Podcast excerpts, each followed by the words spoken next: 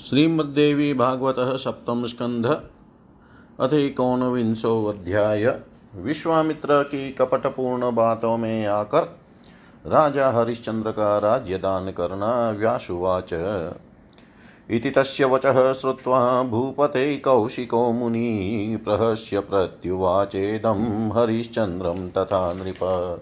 राजस्तीर्थमिदं पुण्यं, पावनं, पापनाशनं, स्नानं कुरु महाभाग पितॄणां तर्पणं तथा। कालः शुभतमोऽस्तिह तीर्थे स्नात्वा विशाम्पते, दानं ददस्व शक्त, शक्तियात्र पुण्यतीर्थे यति पावने प्राप्य तीर्थं महापुण्यम्। प्राप्य तीर्थं महापुण्यं स्नात्वा यस्तु गच्छति स भवेदात्मः भूय इति स्वायम्भुवो ब्रवीत्। तस्मात्तीर्थवरे राजन् कुरु पुण्यं स्वशक्तितः दर्शयिष्यामि मार्गं ते गन्तासि नगरं तत्। आगमिष्याम्यहं मार्गदर्शनार्थं तवानग त्वया साद्य काकुत्स्थ तव दानेन तोषित।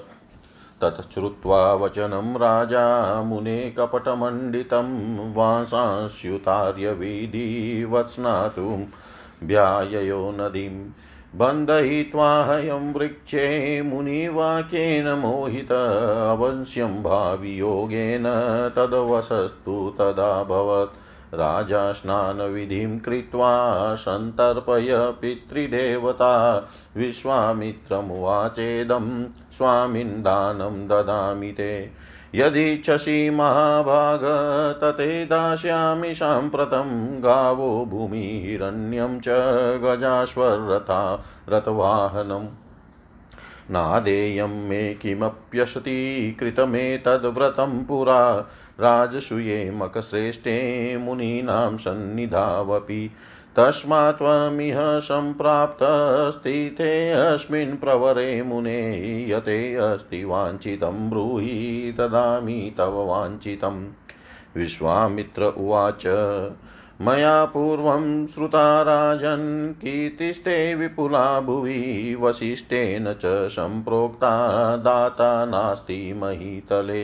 हरिश्चन्द्रो नृपश्रेष्ठ सूर्यवंशे महीपति तादृशो नृपतिर्दाता न भूतो न भविष्यति।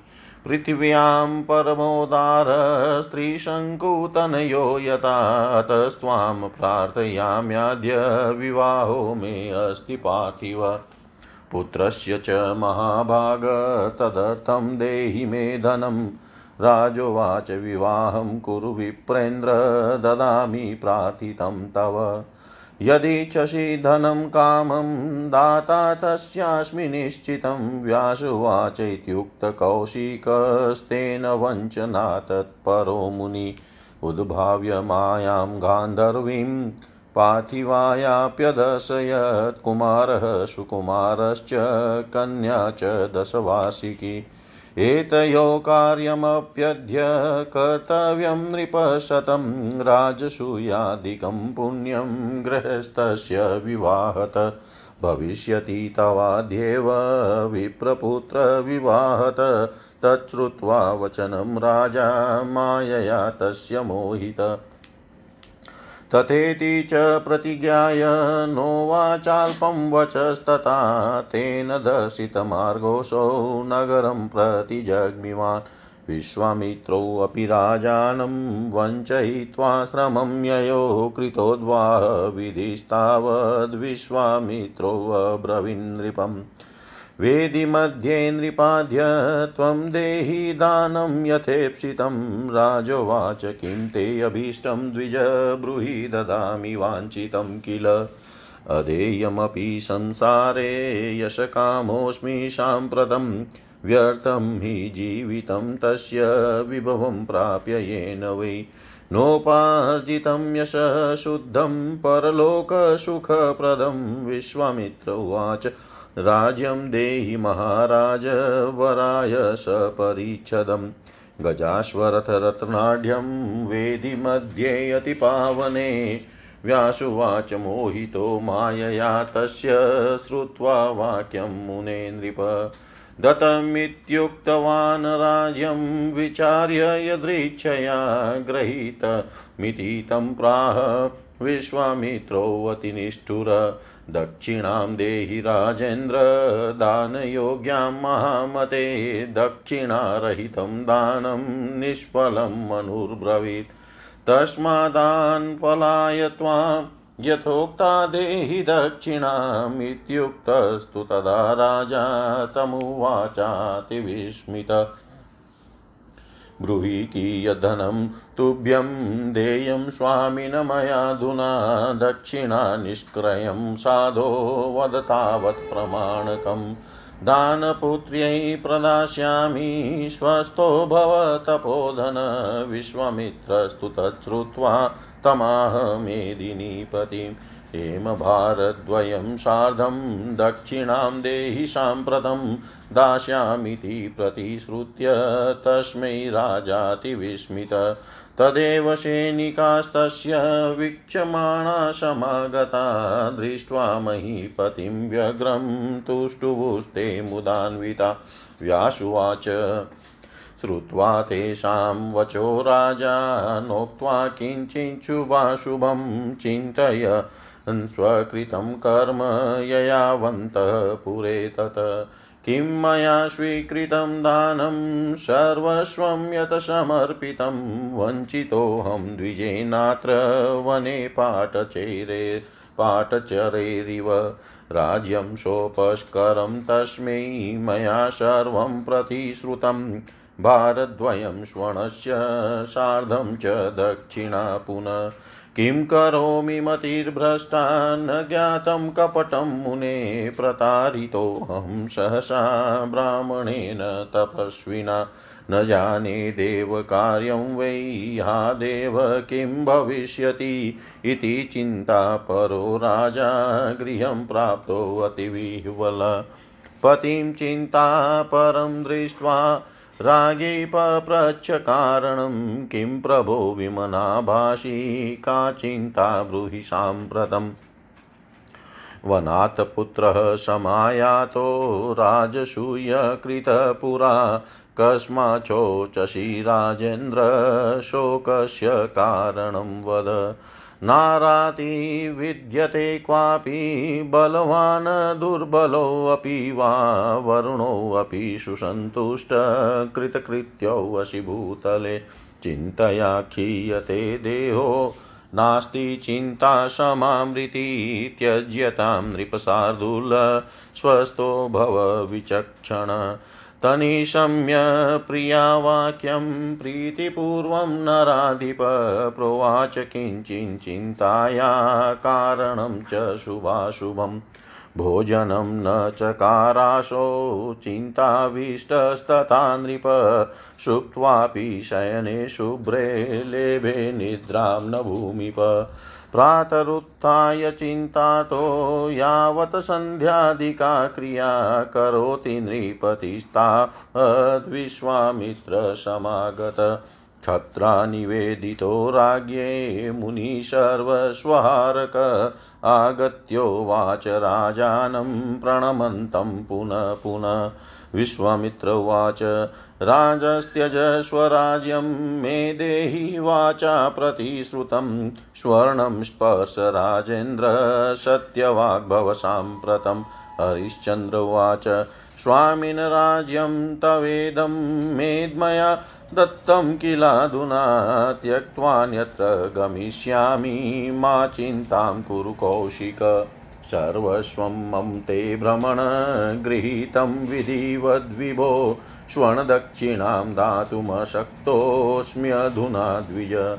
दानं ददामि ते तावद्यावन्मेषाधनागम पुनश्चेत्कालयोगेन ददा दास्यामि दक्षिणा। इत्युक्त्वा नृपतिः प्राह, पुत्रं भार्यां च माधवीं राज्यमस्मै प्रदत्तं वै मया वेद्यां सुविस्तरम्। हस्त्यश्वरथसंयुक्तं रत्नहेमसमन्वितं, त्यक्त्वा त्रीणि शरीराणि सर्वं चास्मै समर्पितम्।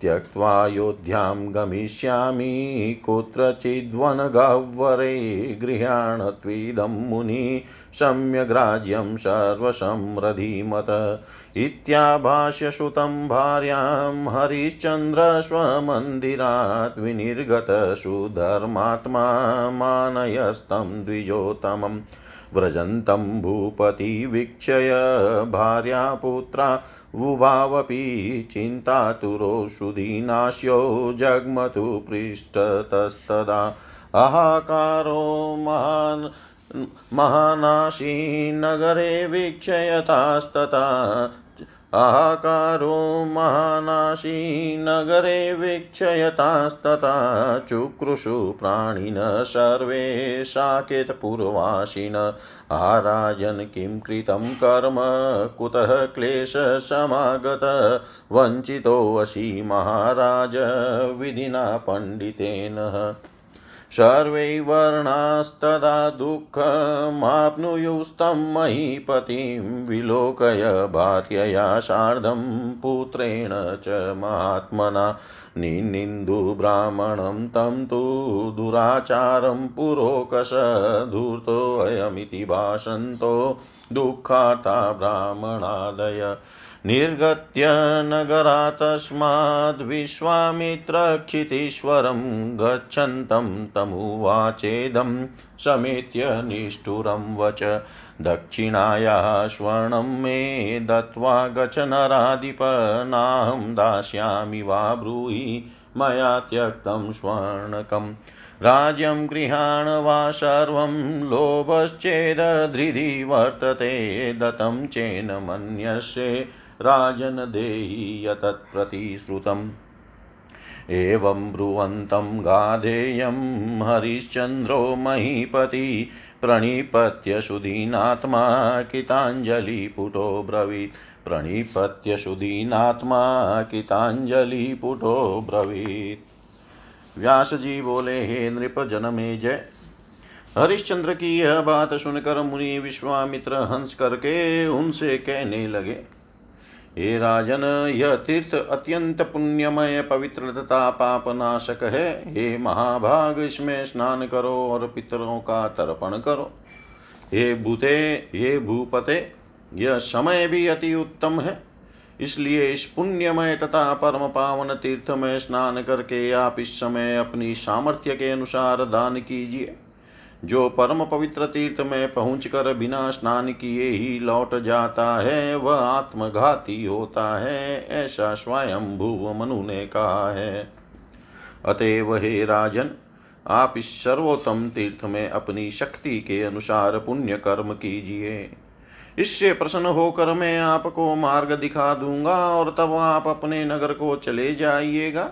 हे अनग हे काकुतस्थ आपके दान से प्रसन्न होकर आपको मार्ग दिखाने के लिए इसी समय में आपके साथ चलूँगा। मुनि की यह कपट भर, भरी वाणी सुनकर राजा हरिश्चंद्र घोड़े को एक वृक्ष में बाँध कर तथा अपने वस्त्र उतार कर विधिवत स्नान करने के लिए नदी के तट पर आ गए। होनहार के प्राबल्य के कारण उस समय राजा हरिश्चंद्र मुनि के वाक्य से मोहित होकर उनके वशीभूत हो गए थे।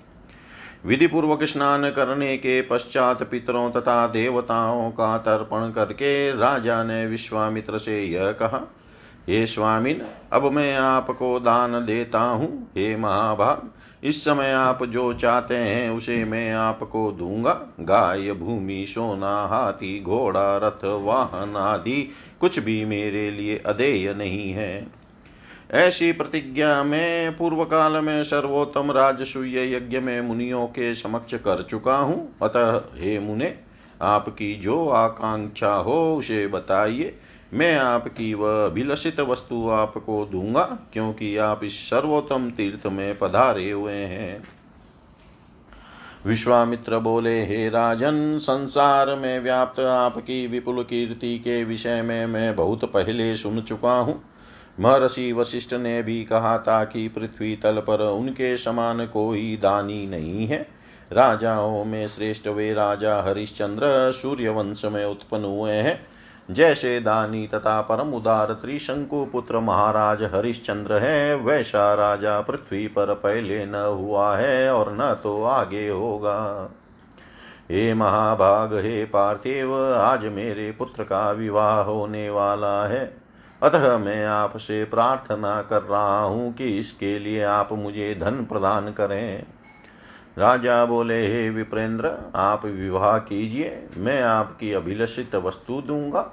आप अधिक से अधिक जितना धन चाहते हैं, मैं उसे अवश्य दूँगा। व्यास जी बोले।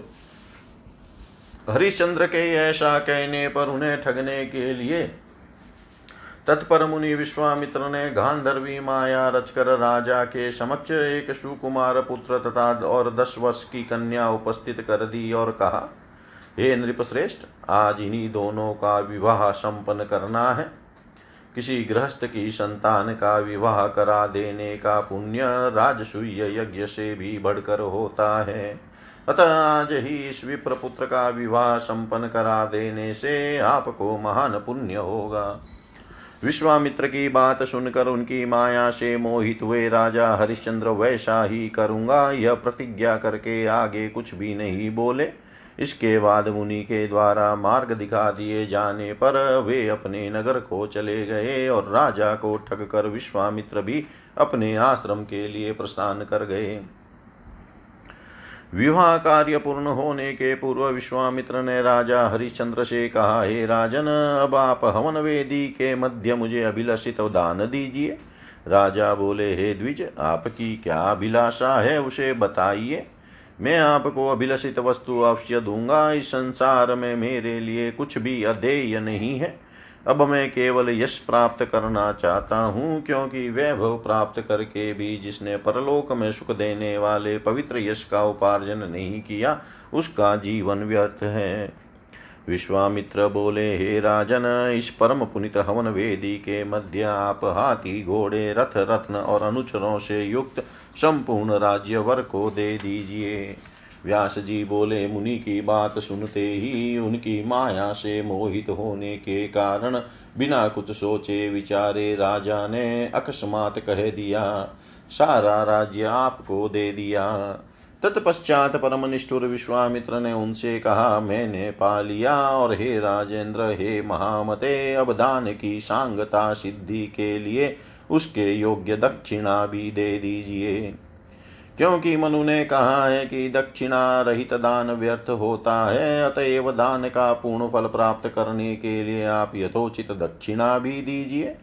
मुनि के यह कहने पर राजा हरिश्चंद्र उस समय बड़े आश्चर्य में पड़ गए। उन्होंने मुनि से कहा ये स्वामी न आप यह तो बताइए कि इस समय कितना धन आपको और देना है। ऐसा दो दक्षिणा के रूप में निष्क्रय द्रव्य का परिमाण बता दीजिए।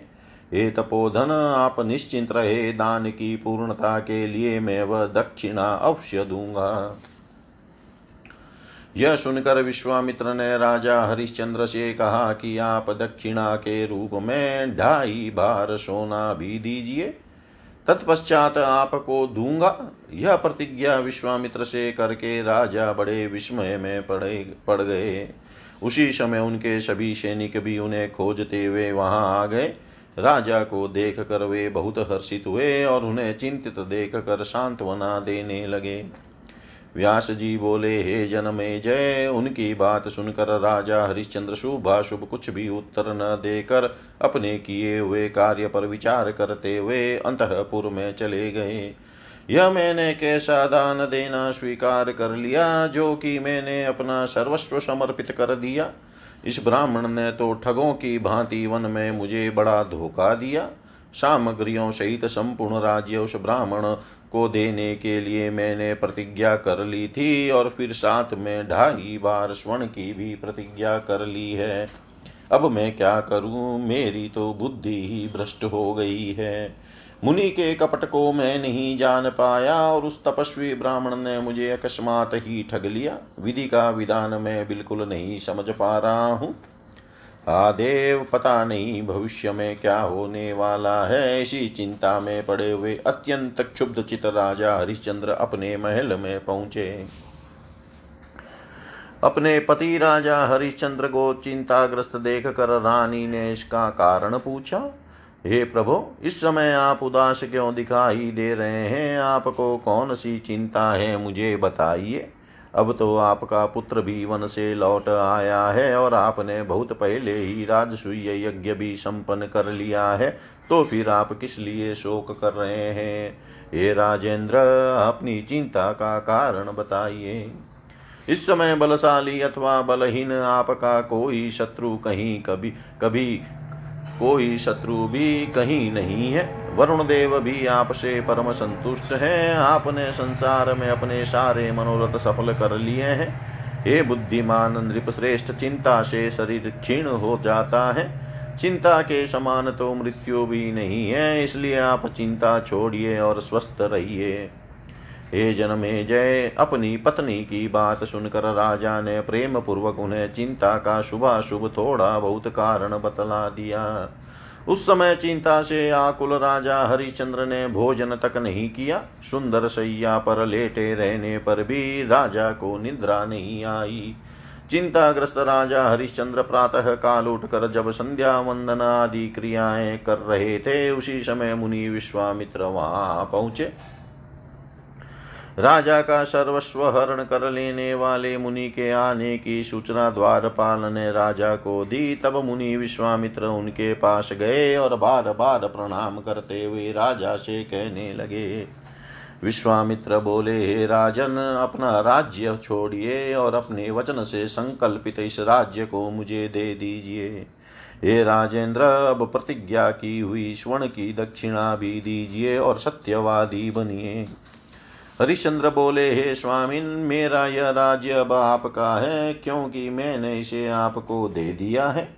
हे कौशिक, इसे छोड़कर अब मैं अन्यत्र चला जाऊँगा। आप चिंता न करें।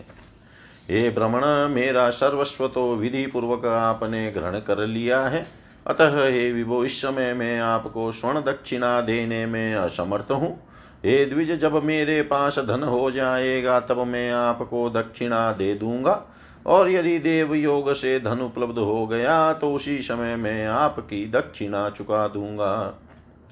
विश्वामित्र से यह कहकर राजा हरिश्चंद्र ने अपने पुत्र रोहित तथा पत्नी माधवी से कहा, हाथी, घोड़े, रथ, स्वर्ण तथा रत्न आदि सहित अपना सारा विस्तृत विस्तृत राज्य में विवाह वेदी पर इन ब्राह्मण देव को दान कर चुका हूँ।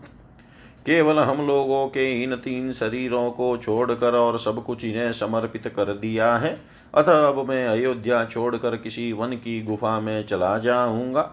अब ये मुनि सर्व समृद्धिशाली राज्य को भली भांति ग्रहण करें। हे जन्मे जय, अपने पुत्र तथा पत्नी से यह कहकर परम धार्मिक राजा हरिश्चंद्र द्विज श्रेष्ठ विश्वामित्र को सम्मान देते हुए अपने भवन से निकल पड़े। राजा को जाते देख कर उनकी पत्नी माधवी तथा पुत्र रोहित चिंतित हो गए तथा उनके मुख पर उदासी छा गई। वे दोनों भी उनके पीछे पीछे चल दिए। उन सभी को इस स्थिति में देख कर नगर में बड़ा हाहाकार मच गया। अयोध्या में रहने वाले सभी प्राणी चीख चीख कर रोने लगे। हा राजन, आपने यह कैसा कर्म कर डाला? आपके ऊपर यह संकट कहाँ से आ पड़ा? हे महाराज, यह निश्चय है कि आप विवेकहीन विधाता द्वारा ठग लिए गए हैं। महात्मा पुत्र रोहित तथा भार्या माधवी के सहित उन राजा हरिश्चंद्र को इस दशा में देख कर सभी वर्ण के लोग बहुत दुखी हुए। यह महान धूर्त है। ऐसा कहते हुए नगरवासी ब्राह्मण आदि लोग दुख से व्याकुल होकर उस दुराचारी ब्राह्मण विश्वामित्र की निंदा करने लगे।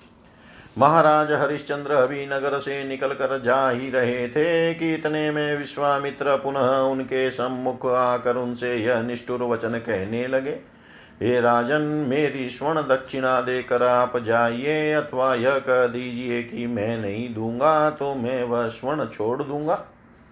हे राजन, यदि आपके हृदय में लोभ हो तो आप अपना राज्य वापस ले लीजिए और यदि आप यह मानते हैं कि मैं वस्तुतः दान दे चुका हूँ तो जिस स्वर्ण की आप प्रतिज्ञा कर चुके हैं, उसे मुझको दे दीजिए। विश्वामित्र के यह कहने पर अत्यंत उदास मन वाले राजा हरिश्चंद्र उन्हें दंडवत प्रणाम करके दोनों हाथ जोड़कर कहने लगे। इति श्रीमद्देवी भागवते महापुराणे अष्टादशसाहस्रयां संहितायां सप्तमस्कन्धे कौशिकाय सर्वस्वसमर्पणम्। तद्दक्षिणादानवर्णनं नामेकोनविंशोऽध्याय सर्वं श्रीशां सदाशिवार्पणम् अस्तु। ॐ विष्णवे नम, ॐ विष्णवे नम, ॐ विष्णवे नमः। श्रीमद्देवी भागवतः सप्तम स्कंदत विंशोऽध्याय हरिश्चंद्र का दक्षिणा देने हेतु स्वयं रानी और पुत्र को बेचने के लिए काशी जाना। हरिश्चंद्र उवाच। अदत्वा ते हिरण्यं वै न करिष्यामि भोजनं प्रतिज्ञा मे मुनिश्रेष्ठ विषादं त्यजसु व्रत सूर्यवंशसमुद्भूत क्षत्रियोऽहं महीपति राजसूयस्य यज्ञस्य कथवाञ्चितदो नृषु। कथं करोमि नाकारं स्वामीन् दत्त्वा यदृच्छया अवश्यमेव दातव्यम्। ऋणं ते द्विजशतं। स्वस्थो भव प्रदास्यामि स्वर्णं मनसेप्सितं। कञ्चित् कालं प्रतीक्षस्व यावत् प्राप्स्याम्यहं धनम् विश्वामित्र उवाच, कुतस्ते भविता राजन्? धनप्राप्तिरतः परं गतं राज्यं तथा कोशो बलं चेवार्थसाधनम् वृथाशा ते महिपाल धनार्थे किं करोम्यहं, निर्धनं त्वां च लोभेन पीडयामि कथं नृप। तस्मात् कथय भूपाल् न दास्यामीति साम्प्रतं त्यक्त्वा सां महतीं कामं गच्छाम्यहमतः परम् यथेष्टं व्रज राजेन्द्र भार्यापुत्रसमन्वित स्वर्णं नास्ति किं तुभ्यं ददामीति वदाधुना। व्यासुवाच गचन् वाक्यमिदं श्रुत्वा ब्राह्मणस्य च भूपति प्रत्युवाच मुनिं भ्रमण धैर्यं कुरु ददाम्यहं मम देहोऽस्ति भार्याया पुत्रस्य च अनामय कृत्वा देहं तु तं नून्मृणं दास्यामि ते द्विज। ग्राहकं पश्य विप्रेन्द्र वाराणस्यां पुरी प्रभो दासभावं गमिष्यामि। सदारोहं सपुत्रक गृहाण काञ्चनं पूर्णं सार्धं भारद्वयं मुने मौल्येन दत्त्वा सर्वान् सन्तुष्टो भवभूधर इति ब्रुवञ्जगामात सपत्न्या सुतान्वित उमया कान्तया सार्धं यत्रास्ते शङ्कर स्वयं तां दृष्ट्वा च पुरीं रम्यां मनसोऽहलादकारिणीम् उवाच सकृता तोऽस्मि पुरीं पश्यन् सुवर्चसम् ततो भागीरथीं प्राप्य स्नात्वा देवादितर्पणं देवार्चनं च निवर्त निवर्त्र्यं कृतवान् दिगिवलोकनम् प्रविश्य वसुधापालो, दिव्यां वाराणसीं पुरीं नेषां मनुष्यभुक्तेति शुल्पाने परिग्रह। जगाम पद्मयां दुःखात् सपत्न्या समाकुलः, पुरीं प्रविश्य च नृपो विश्वासं करोत्तदा। ददृशे अथ मुनिश्रेष्ठ ब्राह्मा, ब्राह्मणं दक्षिणार्थिनं तं दृष्ट्वा समनुप्राप्तं विनयावनतोऽभवत् प्राह चैवाञ्जलिं कृत्वा हरिश्चन्द्रो महामुनिम् इमे प्राणाश्रुतश्चायं प्रियपत्नी मुने मम। येन ते कृत्यमस्त्याशु गृहाणाद्य द्विजोशतं यचान्यत् कार्यमस्माभिस्तन्म माख्यातुमर्हसि। विश्वामित्र उवाच पूर्णः समासो भद्रं ते दीयतां मम दक्षिणा। पूर्वं तस्य निमित्तं हि स्मर्यते स्ववचो यदि राजोवाच। ब्रह्मणाध्यापि सम्पूर्णो माशो ज्ञानतपोबलतिष्ठत्येकदिनार्धं यतत्प्रतीक्षस्वना परम् विश्वामित्र उवाच एवमस्तु महाराज आगमिष्याम्यहं पुनः, शापं तव प्रदास्यामि, न चेदद्य प्रयच्छसि। इत्युक्त्वा त्ययो विप्रो, राजा चाचिन्तयत्तदा, कथमस्मै प्रयच्छामि दक्षिणाया प्रतिश्रुता कुतः पुष्टानि मित्राणि कुत्राथ साम्प्रतं मम प्रतिग्रहप्रदुष्टो मे तत्र याञ्चा कथं भवे। राज्ञां वृत्तित्रयं प्रोक्तं धर्मशास्त्रेषु निश्चितं यदि प्राणान् विमुञ्चामि। ह्यप्रदाय च यं प्रदाय दक्षिणां ब्रह्मस्वः कृमिपापो भविष्याम्यद्धमादम अथवा प्रेतताम्याशे वर एवात्मविक्रय।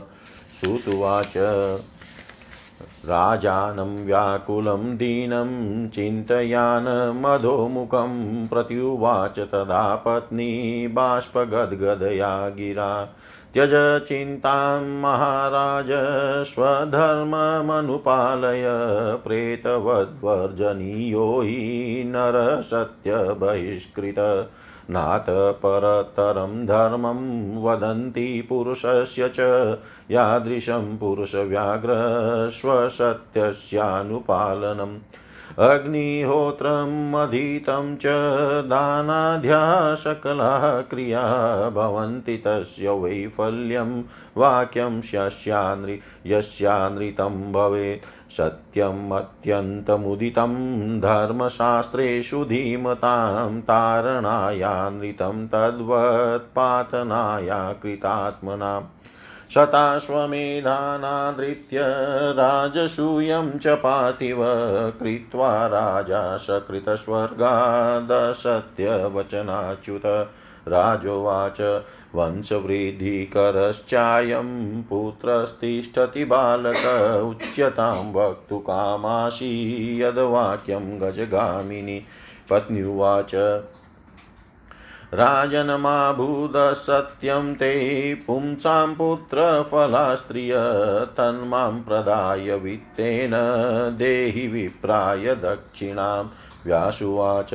एतद् वाक्यमुपसृत्य ययो मोहं महीपति प्रतिलभ्य च संज्ञां वै विललापाति दुःखित। मदुःखमिदं भद्रे यत्त्वमेवं ब्रवीषि मे किं तव स्मृत्सल्लापा। मम पापस्य विस्मृता। आह त्वया कथं योग्यं वक्तुमेच्छुचिस्मिते दुर्वाच्यमेतवचनं कथं वदसि भामिनि। इत्युक्त्वा नृपतिश्रेष्ठो न धीरोदारविक्रये निपपातमहीपृष्ठे मूर्छयाति परिप्लुत शयानं भुवि तं दृष्ट्वा मूर्छयापि महीपतिं वाचेदं सुकरुणं राजपुत्रीषु दुःखिता।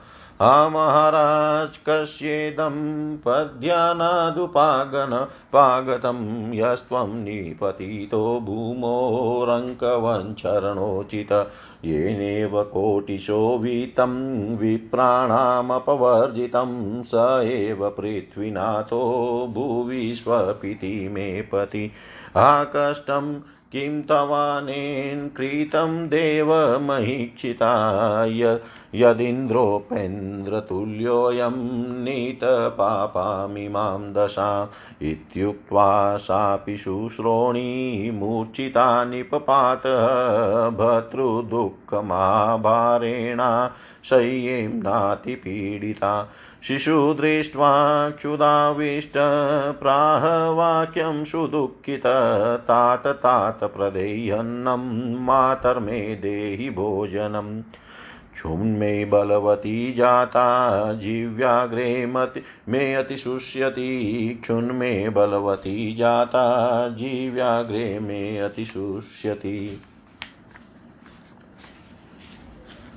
हरिश्चंद्र बोले उत्तम व्रत का पालन करने वाले हे मुनिवर, आप विषाद छोड़िए। मेरी प्रतिज्ञा है कि आपको बिना स्वर्ण दिए मैं भोजन नहीं करूँगा। मैं सूर्यवंश में उत्पन्न एक क्षत्रिय राजा हूँ। मनुष्यों की सारी अभिलाषा पूर्ण करने वाला मैं राजसूय यज्ञ संपन्न कर चुका हूँ। हे स्वामिन, इच्छा अनुसार दान दे करके मैं नहीं ऐसा शब्द किस प्रकार उच्चारित कर सकता हूँ? हे द्विज श्रेष्ठ मैं आपका ऋण अवश्य चुका दूँगा। आप निश्चिंत रहे, मैं आपका मनोवांचित स्वर्ण आपको अवश्य दूँगा। किंतु जब तक मुझे धन उपलब्ध नहीं हो जाता, तब तक कुछ समय के लिए आप प्रतीक्षा करें। विश्वामित्र बोले, हे राजन अब आपको धन प्राप्ति कहाँ से होगी? आपका राज्य कोश सेना तथा अर्थोपार्जन का समस्त साधन, यह सब आपके अधिकार से चला गया। अतः हे राजन, धन के लिए आपको आशा करना व्यर्थ है। हे नृप, इस स्थिति में मैं क्या करूँ? मैं धन के लोभ से आप जैसे निर्धन व्यक्ति को पीड़ित भी कैसे करूँ? इसलिए हे राजन, आप कह दीजिए, अब मैं नहीं दे सकूँगा। तब मैं धन प्राप्ति की आशा त्याग कर यहाँ से इच्छा अनुसार चला जाऊँगा। हे राजेंद्र, अब मेरे पास स्वर्ण नहीं है तो आपको क्या दूँ? ऐसा बोल दीजिए और पत्नी तथा पुत्र के साथ अपने इच्छा अनुसार चले जाइए। व्यास जी बोले, हे राजन ब्राह्मण की यह बात सुनकर उस समय जा रहे राजा हरिश्चंद्र ने मुनि को उत्तर दिया, हे भ्रमण आप धैर्य रखिए, मैं आपको धन अवश्य दूँगा। हे द्विज अभी भी मेरा मेरी पत्नी तथा मेरे पुत्र का शरीर स्वस्थ है। मैं उस शरीर को बेचकर आपका ऋण अवश्य चुका दूँगा। हे विप्रवर हे प्रभु, आप वाराणसी पुरी में किसी ग्राहक का अन्वेषण कीजिए। मैं अपनी पत्नी तथा पुत्र सहित तो उसका दास बन जाऊँगा। हे मुने, हे बुधर उसके हाथों हमें बेचकर आप हमारे मूल्य से ढाई बार सोना ले लीजिए और संतुष्ट हो जाइए। ऐसा कहकर राजा हरिश्चंद्र अपनी भार्या तथा पुत्र के साथ उस काशीपुरी में गए, जहाँ साक्षात भगवान शिव अपनी प्रिया उमा के साथ विराजमान रहते हैं। मन को आह्लादित करने वाली उस दिव्यपुरी को देख कर उन्होंने कहा कि इस परम तेजोमयी काशीपुरी का दर्शन पाकर मैं कृतार्थ हो गया। तत्पश्चात गंगा तट पर आकर स्नान करके उन्होंने देवता आदि का तर्पण किया। इसके बाद देवताओं की पूजा से निवृत्त होकर वे चारों ओर घूम कर देखने लगे। राजा हरिश्चंद्र उस दिव्य वाराणसी पुरी में प्रविष्ट होकर सोचने लगे कि यह पूरी मानवों के भोग की वस्तु नहीं है, क्योंकि यह भगवान शिव की संपदा है। दुख से अधीर होकर घबराए हुए राजा हरिश्चंद्र अपनी भार्या के साथ पैदल ही चलते रहे। पूरी में प्रवेश हो जाने पर राजा आश्वस्त हो गए। उसी समय उन्होंने दक्षिणा की अभिलाषा रखने वाले ब्राह्मण वेशधारी मुनि श्रेष्ठ विश्वामित्र को देखा।